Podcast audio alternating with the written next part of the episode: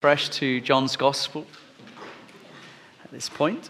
It's great that we spend time worshiping, meeting with the Lord, and it's great that we, we sit with the scriptures under them, learning from them, challenged by them, deciding to hear God and live by them. John 13, verse 18. I'm not referring to all of you, Jesus continues after washing their feet. I know those I have chosen, but this is to fulfill the scripture He who shares my bread has lifted up his heel against me. I am telling you now before it happens, so that when it does happen, you will believe that I am He. I tell you the truth whoever accepts anyone I send accepts me, and whoever accepts me accepts the one who sent me. After he had said this, Jesus was troubled in spirit and testified, I tell you the truth. One of you is going to betray me. His disciples stared at one another at a loss to know which of them he meant. One of them, the disciple whom Jesus loved, was reclining next to him. Simon Peter motioned to this disciple and said, Ask him which one he means. Leaning back against Jesus, he asked him, Lord, who is it? Jesus answered, It is the one to whom I will give this piece of bread when I have dipped it in the dish. Then, dipping the piece of bread, he gave it to Judas Iscariot, son of Simon. As soon as Judas, Judas took the bread, Satan entered into him. What you're about to do, do quickly. Jesus told him. But no one at the meal understood why Jesus said this to him. Since Jesus had charge of the money, some thought Jesus was telling him to buy what was needed for the feast or to give something to the poor. As soon as Judas had taken the bread, he went out, and it was night. When he was gone, Jesus said, Now is the Son of Man glorified, and God is glorified in him. If God is glorified in him, God will glorify the Son in himself and will glorify him at once. My children, I will be with you only a little longer. You will look for me, and just as I told the Jews, so I tell you now where I am going, you cannot come. A new command I give to you love one another as I have loved you. So you must love one another. By this, all men, all people will know that you are my disciples if you love one another. Simon Peter asked him, Lord, where are you going? Jesus replied, Where I am going, you cannot follow now, but you will follow later. Peter asked, Lord, why can't I follow you now? I will lay down my life for you. Then Jesus answered, Will you really lay down your life for me? I tell you the truth, before the rooster crows, you will disown me three times. This passage is on the back of the foot washing of that amazing revelation of the love and power of God. It's a little bit like a scene in a film where you know there's an epic moment about to happen and the scene is cast and it's poised and hanging. Or it's a bit like someone in a raft down a river and you know there's a waterfall, but they're not quite there yet.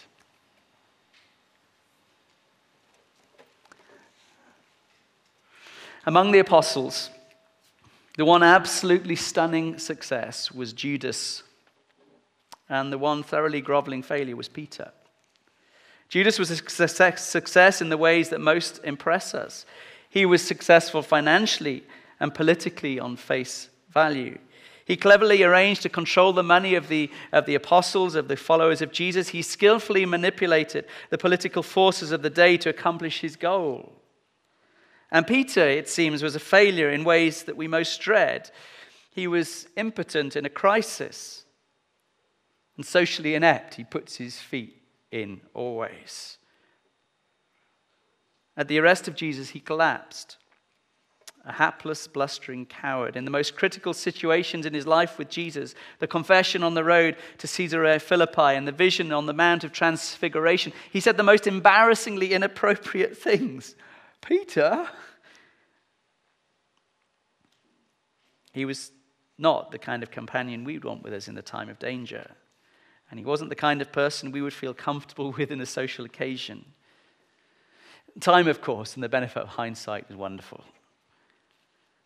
And that's reversed our judgment of these two men. Judas is now a byword for betrayal. Peter is one of the most honored names in the church in the world. Judas the villain, Peter the saint. Yet the world continues to chase after the successes of Judas financial wealth, political power, and to defend itself against the failures of Peter, ineptness, and impotence. A story of characters Jesus, of Simon, of Judas, and this curiously titled One That Jesus Loved, the Beloved. Probably most likely to be John, the writer of this gospel. They've all been there. They've all gathered with Jesus as Jesus washes their feet. All been profoundly ministered to, blessed, served by Jesus. All of them been with him on the road, in the villages, in the communities. All of them witnessed the amazing, powerful work at Jesus, the transforming, liberating, life captivating Jesus. And here, at the turning of, of the story, poised for what Jesus said must and will, and his purpose to happen will happen. Three amazing characters. Judas' betrayal may be the most famous one in all of history, not because, not only because of whom he betrays, but also because of who he is. He's not the outsider, he's not the terrible despot who's breaking down the door. He's the friend, the companion, the one with the insider, in the inner circle, the close one, with Jesus from the start. What could be more treacherous than that? But because we know how things turn out and we skip to the end and it kind of reassures us, we tend to imagine him as, as a sort of fringe member. Some of the paintings in history, kind of in the Last Supper, sort of portray him as that, you know, the, the pantomime villain, boo hiss. Yeah, that's the odd one out, the crooked nose and the, you know, the, the slightly sinister look. Yeah, we can spot them a mile off. But it's not true. If anything, he was, as I indicated, one of the most trusted of the twelve. He was put in charge of the money. It was his job to keep food at the table for them and for the poor. He was their kind of treasurer. They trusted him to manage their resources. They hadn't got much, but it was responsibility of Judas to make sure that what they had was used wisely. And Judas is one of them. One of the twelve, one of the Lord's friends, one of the ones who was fed at the Last Supper, one of the ones who Jesus stooped and washed his feet, one of the ones who'd walked hundreds of miles with them and laughed and sat talking around the cook fire and slept together under the stars, the happy band. Judas was there at the wedding in Cana when Jesus turned water into wine, and he was there when 5,000 people stuffed themselves on five loaves and two fish. He saw the lame uh, man pick up his pallet and walk and watched the blind man's eyes focus for the very first time.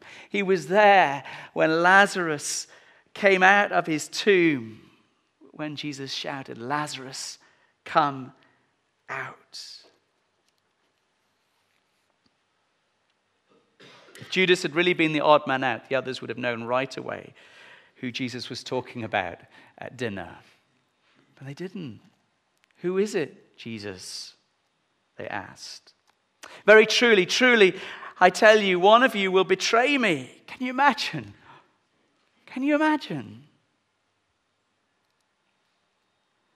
And they all stopped chewing for a moment because they couldn't imagine who it might be. This betrayal by an intimate friend is the stuff that nightmares are made of. It's a theme that gets picked up in story after story, movie and book. Like Deceived or The Hand That Rocks the Cradle or bestsellers like The Firm. You think you know someone well and find out that you do not. It hurts, doesn't it? Betrayal. Betrayal from those closest. We kind of guard against those who are outside, but those that we've let down the barriers with, when they betray us, my goodness, it goes deep. So many of us understand that, caught out by that. Your business keeps losing money, and, and you run an audit and you learn that your trusted partner's robbed you blind. Or you come home one afternoon to find your young daughter in tears and she tells you that her uncle or your brother has been coming into her bedroom at night. Or you're opening the mail one afternoon and you discover that your spouse, who's been acting a little bit strangely, has been seeing someone else. Betrayal can be as dramatic as that, or it can be much simpler. A friend gossips about you behind your back.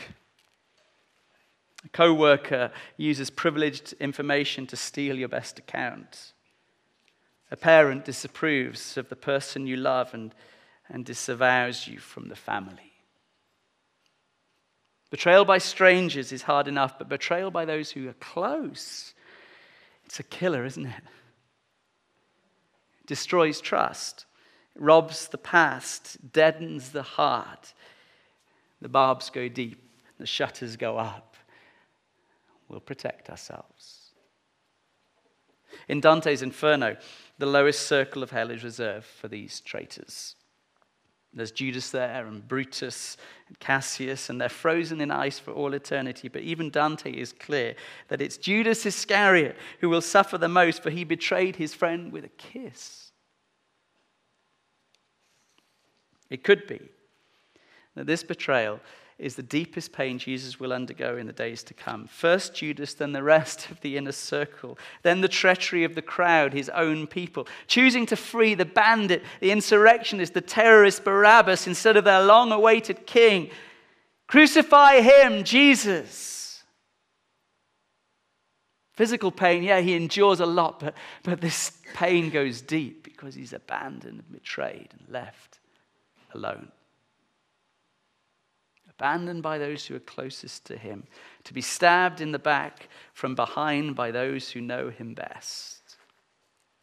This is a wounding as fat as the nails that pin him to the cross. And in the midst of this story, wonderful Jesus.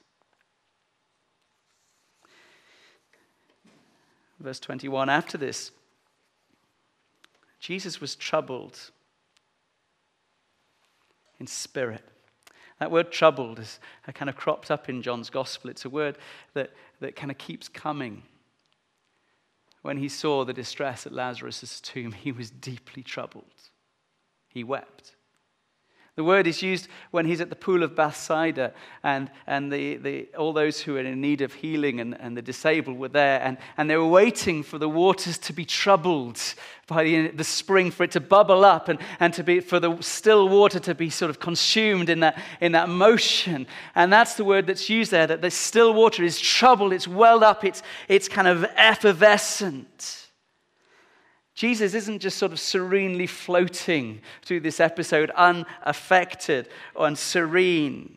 Sort of not a hair out of his, you know, it's, like, it's not just like, oh, he's got a hair out of place. Actually, he's, he's deeply moved, convulsed by the troubles, by the activity that's going on, by the work of Satan behind it all.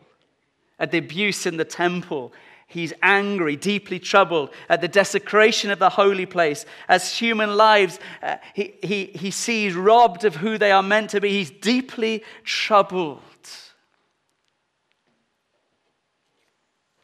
And in the midst of it, he speaks and loves. The love of Christ in its sheer graciousness, someone says, necessarily imparts to the recipient, to us, a sense of being uniquely blessed and chosen. When Simon Ponsonby was here on our, our um, summer conference a couple of years ago, he, he talked on John 21, and, and the sermons online encourage you to listen to it. He, he goes into far more depth about what it means to be the beloved disciple. And people think, well, I'm, am I not beloved? Is it just John, the special one, John, the favored one? What about me? Uh, am I kind of second class? And Simon and, uh, and this passage say, no, there aren't the special insiders. Actually, we're all uniquely blessed and chosen. The first character that sort of doesn't play much in this story, but John, the one that Jesus loved, the beloved disciple, reminds us that the focus of Jesus' attention is on us too, uniquely blessed, uniquely chosen, uniquely loved. That if, if any of you can't say, I'm, I'm a beloved disciple of Jesus, if you think, well, that other person sitting next to me, or, or Phil or Edward, they're ministers, they must be kind of like more in favor with God, you've not grasped the gospel yet. We're all uniquely loved, and you're all uniquely chosen. Came a lovely uh, picture of this. You know, if you're standing by uh, the sea on the sun is setting, and you look at the sun, and it's like there's a golden pathway right to your feet on the beach, isn't there? And that's the love, an image of the love of God to each one of us, grace extended. It's like stretching through time to us, this lovely golden pathway by which all of us are reminded and affirmed we are uniquely loved. As the love of God beams into our lives, the unique sense of personal privilege, He loves us. If you think you're a second class Christian or God's love is for others but not for yourself, hear that you're loved. And the grace of God, the beam of God, to you this morning. Know that.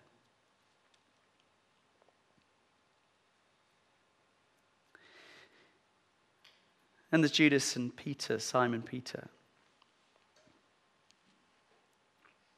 Two great characters. A reminder that the terrible wisdom in this story is that the church has far less to fear from the outsiders than perhaps the insiders. We're so much more likely to encounter the enemy in our midst than in the world beyond our doors. Those who hurt us deepest are those closest. Again and again in the history of the church, it's, it's not the assailant from outside, and although they do damage. But often people reflect and say persecution from outside will often strengthen a church. It's not to belittle the horrendous things that are going on, and they are horrendous. You just have to listen to the stories of Christians in Syria there are people attacking dreadfully. But so often, again and again, it's those close, those inside, those we love, those who've eaten at our table, those we've prayed for and with. Oh my goodness, that hurts.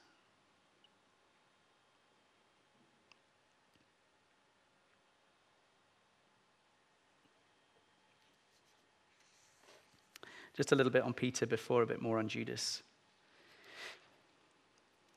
You know, Peter and, Peter and Judas give us this kind of ambiguity in the story. We know the end, but don't skip there too quickly. That the disciples were all around that table thinking, who is this one to betray? Who, who is it? And, and Jesus sort of says, lays it out really clearly and says, I'm going to dip a piece of bread and I'm going to give it to the one. And he does. And it goes to Judas and he says, Do what you're going to do, do it quickly. And Judas leaves. And they still think he's going out to do something for them. They've not, you know, it can't be Judas. He's one of us. And Peter falls into the all too common trap of thinking out loud and saying, I'm going to follow you. I'm going to live. I'm going to stick by you. It's not going to be me, Jesus. And at the end of the story, he says, And even you, Peter, you're going to betray me three times when the cock, the rooster, crows. Sadly, in the history of the church, we can be like the Peters one minute, singing loudly our worship songs and loving our books of theology and the Bible and making plans for global mission. Words just don't always mean enough. That even the most zealous can lose it sometimes. And Judas kind of is like the dark side. You know the reference to the film. Why? To understand Judas is the shadow side of the church that we're not immune from. We have it in us to betray those we love. We do. We have it. Each one of us has it in us to betray those that we love. John tells us that Jesus revealed that one of the twelve would betray him. No one looked at Judas as the obvious candidate. And Jesus gave him bread and said, It's you. And they said, No way. No matter who we are, John wants us to know that how large our experience of Jesus might be, unless we're resolved in loving obedience to walk with him, we run the risk of betraying. Judas looks like a believer on the outside. Inside, he thinks he can serve God and money, and, and Jesus washes his feet, and, and Judas is loved as, as much as the others. But he's right on the cusp of betraying. Jesus quotes Psalm 41 9 Even my close friend whom I trusted, who has shared my bread, has lifted up his heel against me.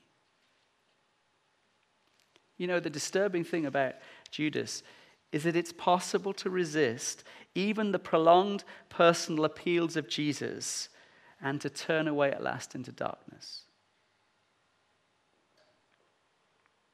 To refuse the light of Jesus means to choose darkness where no light will ever shine again. Even, even in that Last Supper, when Jesus showed them the full extent of his love for them, Judas chose darkness.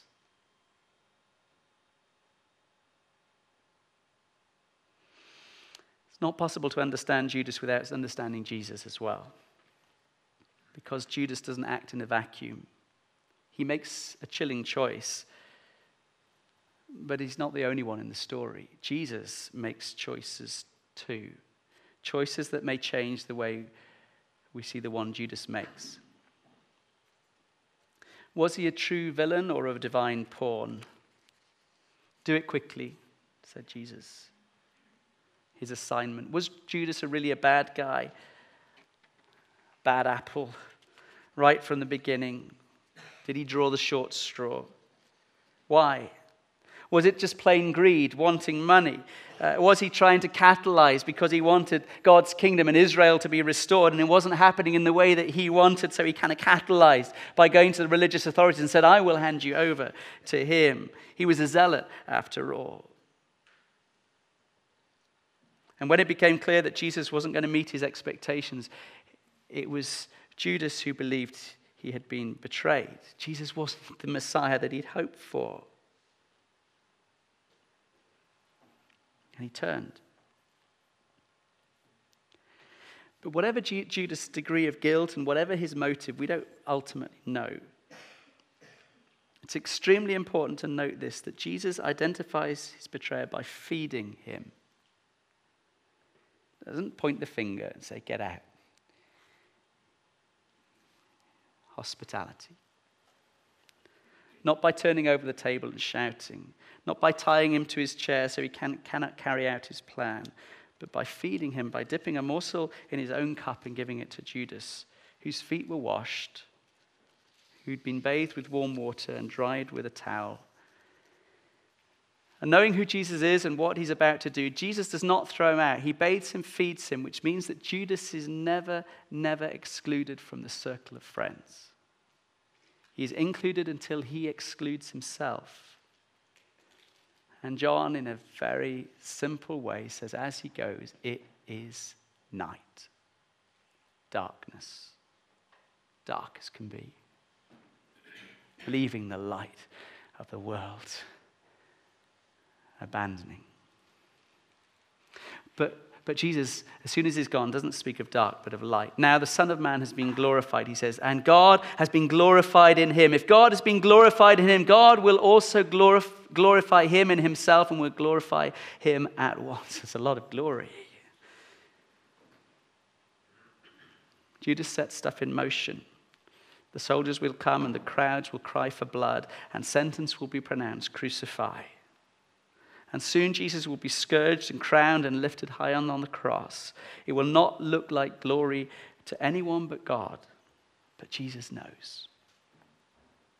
He knows that his death will shine like the sun and that the time has come for him to practice what he's been talking about for three years to lay his life down for his friends. Before he does, he gives them a new commandment. He says that they love one another, for he's about to love them in a way that they will blow their minds. This is how people will know who they are because Jesus' love will characterize them. They will love one another like that. That this is his last will and testament and the community charter for his people ever since that we should love one another. Everything else that he's taught them, this is the linchpin, this is the thread that holds it all together. The love of God and our love for one another. The true mark of discipleship not just knowledge, not just piety, not just kind of all those things, but death defying love that should be theirs as well. There's a story by Jerome, he lived in the third century, and he was referring to old John, John who wrote this, ancient John, and saying right at the end of his life, he used to preach and teach. And people would say to him, John, you keep repeating the same message over and over again. Can you not give us another one? And the Apostle John replied that this is what the Lord commanded, and this one thing, if it's obeyed, then it will be enough. Love one another, for Christ has loved you.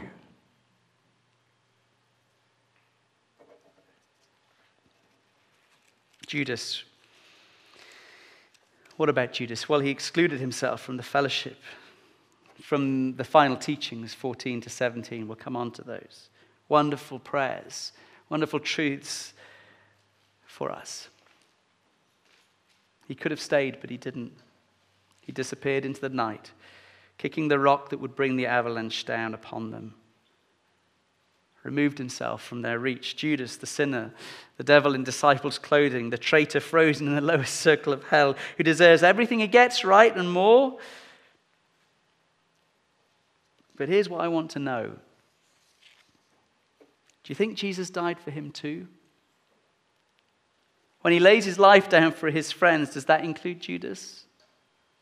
The one who ate my bread has lifted his heel against me, Jesus said. He knew all along that one round the table would betray him.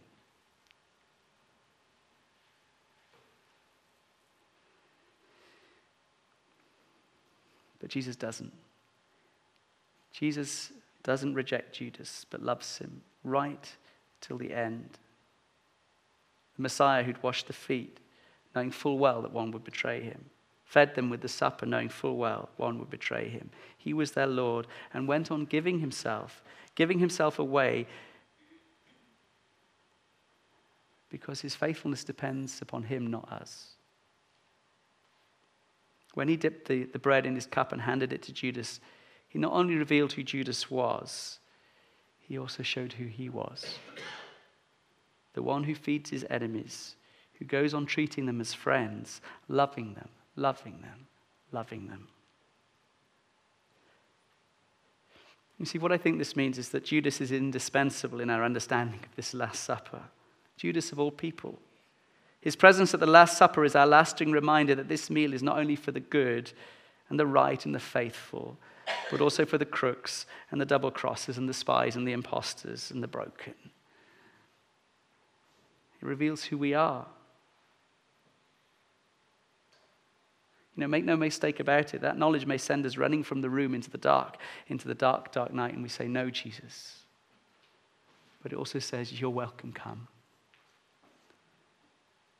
It may also mean we'll stay put, clinging to the edge of the table for dear life if need be, or better yet, clinging to the presence of the Lord at the head of the table, whose faithfulness doesn't depend on ours, and whose death defying love knows no end.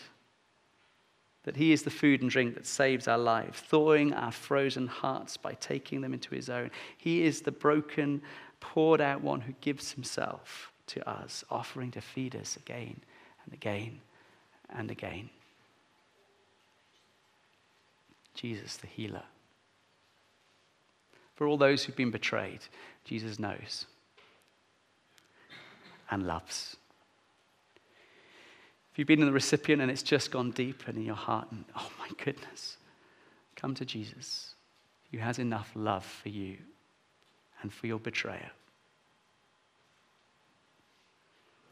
I urge you, don't be like Judas and turn from Jesus. Even if you think, kind of, yeah, I'm here, and what do people think of me? Well, you know your heart. Do you love him? Do you know that you're the beloved disciple?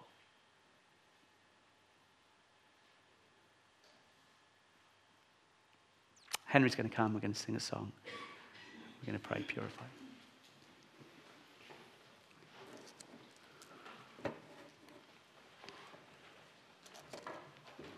You know, these are deep things, aren't they? Really deep things, but faith isn't superficial.